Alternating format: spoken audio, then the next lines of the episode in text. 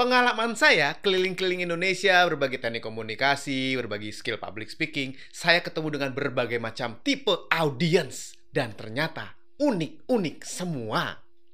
Ada audiens yang ya menyenangkan buat kita. Saya nyebutnya di buku saya yang uh, My Public Speaking yang ini nih, ini ini ini.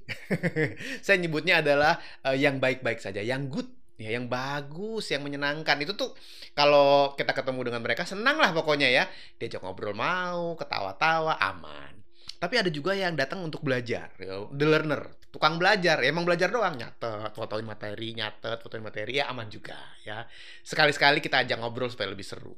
Hati-hati kalau ketemu sama The Killer. Wah, The Killer itu adalah sebuah band yang albumnya luar biasa, saya suka banget. Bukan, bukan The Killer itu. Tapi The Killer, audiens yang benar-benar menyerang kita saat kita sedang bicara, sedang melakukan presentasi. Mungkin ada dendam pribadi, pacarnya pernah diambil, mantan pacarnya pacar atau gimana ya nggak tahu lah. Pokoknya tiba-tiba dia nyerang. Itu The Killer. Nah ini kita harus ada diskusinya ya. Kapan-kapan saya jelasin. Lebih enak lagi kalau saya jelasin pada saat saya bertemu dengan teman-teman di sini ya di sebuah seminar ya. Jangan lupa untuk mengundang saya.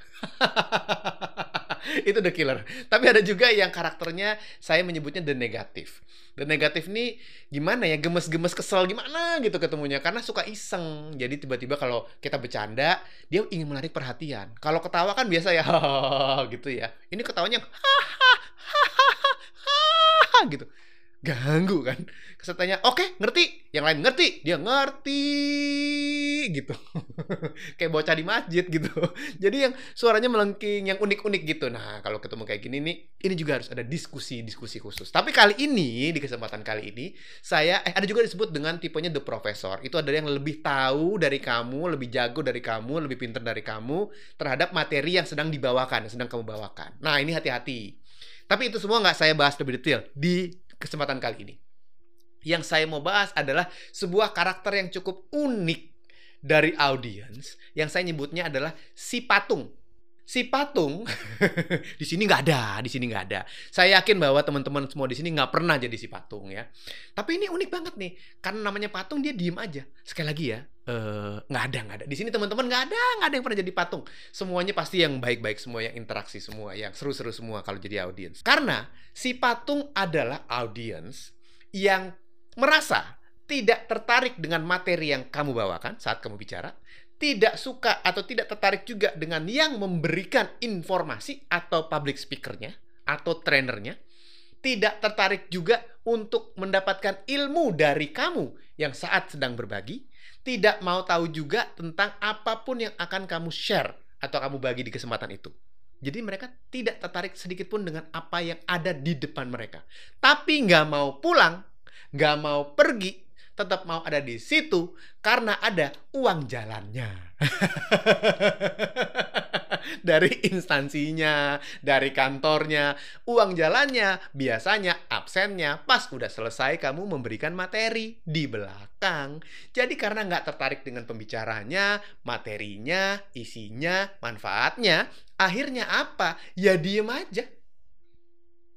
Eh tapi nggak ganggu ya, bukan yang nyerang kayak The Killer, bukan yang jahil kayak si negatif, bukan yang tipe-tipe profesor nanya-nanya mulu, enggak, diem aja.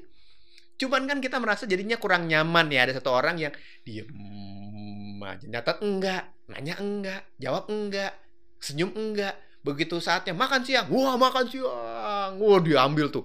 Kalau makan siang nasinya yang segunung gitu ya. Kayaknya dia bikin nasi kuning sendiri tuh ya. Lauknya dikit nasinya banyak banget.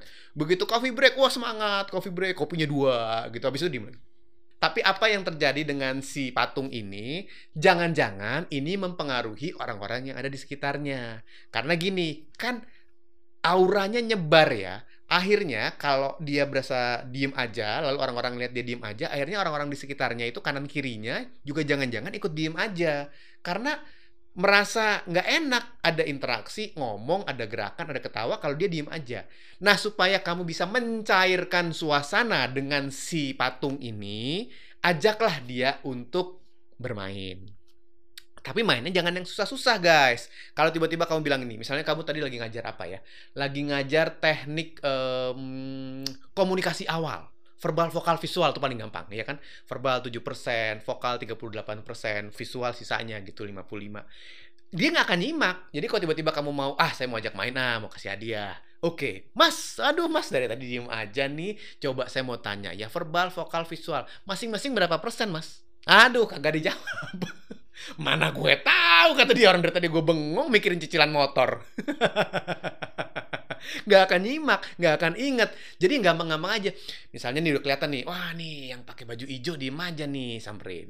Mas yang baju hijau dari tadi diem aja. Mas, saya mau kasih hadiah buat Mas nih. Lihat nih, ada goodie bag bagus nih. Jawab ya Mas ya.